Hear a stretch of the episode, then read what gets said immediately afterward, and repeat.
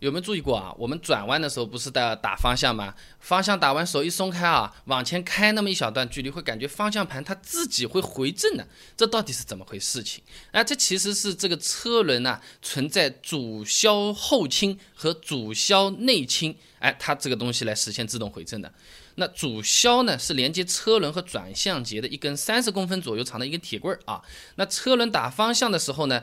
以主销为轴来转动。那虽然现在许多独立悬架的车型已经取消这个主销设计了啊，啊，但是在设置底盘的时候会假设一个虚拟主销，啊，会有这么一个概念。主销后倾就是主销，它不是竖直放的，是朝车尾巴方向这么靠过去的。那你这种自行车、摩托车，你就要看啊，夹着前轮的那个前叉，呃，斜的那根啊，你可以看成自行车或者摩托车的主销，都是略微往后倾一点的。啊，甚至有一些这种猿猴臂的摩托车，扶手很长。长的那种啊，主销后倾就是特别明显的。那这样做的话呢，主销的延长线和地面的接触点啊，在轮胎实际与地面接触点的前面。那么转弯的时候呢，提供的摩擦力和轮胎偏转的这个方向是反的，就就会产生这个回转的力矩啊。呃，我说人话吧，简单来说就是主销在前面拉着这个轮子在动，而不是在后面推。你自行车嘛，打个比方啊，我们。正着拉自行车很简单，我们如果倒着去推自行车，就相对来说很容易走偏歪掉，对吧？那这个设计不光是自行车、摩托车，呃，超市的手推车、婴儿车，啊，不管这个原来的轮子是怎么朝向的，推起来之后都会乖乖的转回来，朝着同一个方向，都是一个道理啊。那主销内倾就是主销顶端的这个发动机舱方向倾斜，啊，让这个两根主销从车头方向看，呃。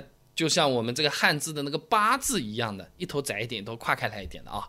那么这个设置呢，就是轮子在转动的时候，不仅有左右的转动，还会轻微的向下面转动。你就想象一下，这个摩托车比赛的时候，我们转过去，哪是就是坐直的转的，不是整个人都倾过去，膝盖都要磨到这个马路上面的，就是这个东西啊。就像我们人踮起脚尖一样的，这和地球自转也很像啊。你就想想地球仪，它是不是斜在那边歪着转的，不是这根轴是直的，斜过来的，对吧？那找到地图上的这个北京地球仪呢，桌子上放好，转起来的时候，我们会发现，其实北京它不是始终在同一个水平面上的，一边转有时候高有时候低的，对吧？就是这个个道理啊。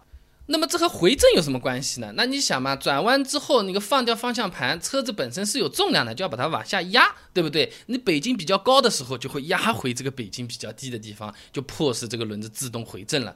回正一方面是机械结构决定的，还有一个就是车子有个重量往下压，才会让它有回正的情况啊。那么主销后倾和内倾啊，呃，在转弯之后都是有回正趋势的。那停车的时候方向盘打死不回正，始终给它倾在那边，想要回来嘛回不来，压在那边，车子会不会坏掉的？开车的时候开着开的时间长，就感觉我车子好像是不是跑偏了？但有时候好像也没有跑。怎么样用一部手机自己就可以试出来，我的车子是不是真的跑偏了？关注微信公众号“备胎说车”，直接回复关键词“转弯”就可以了。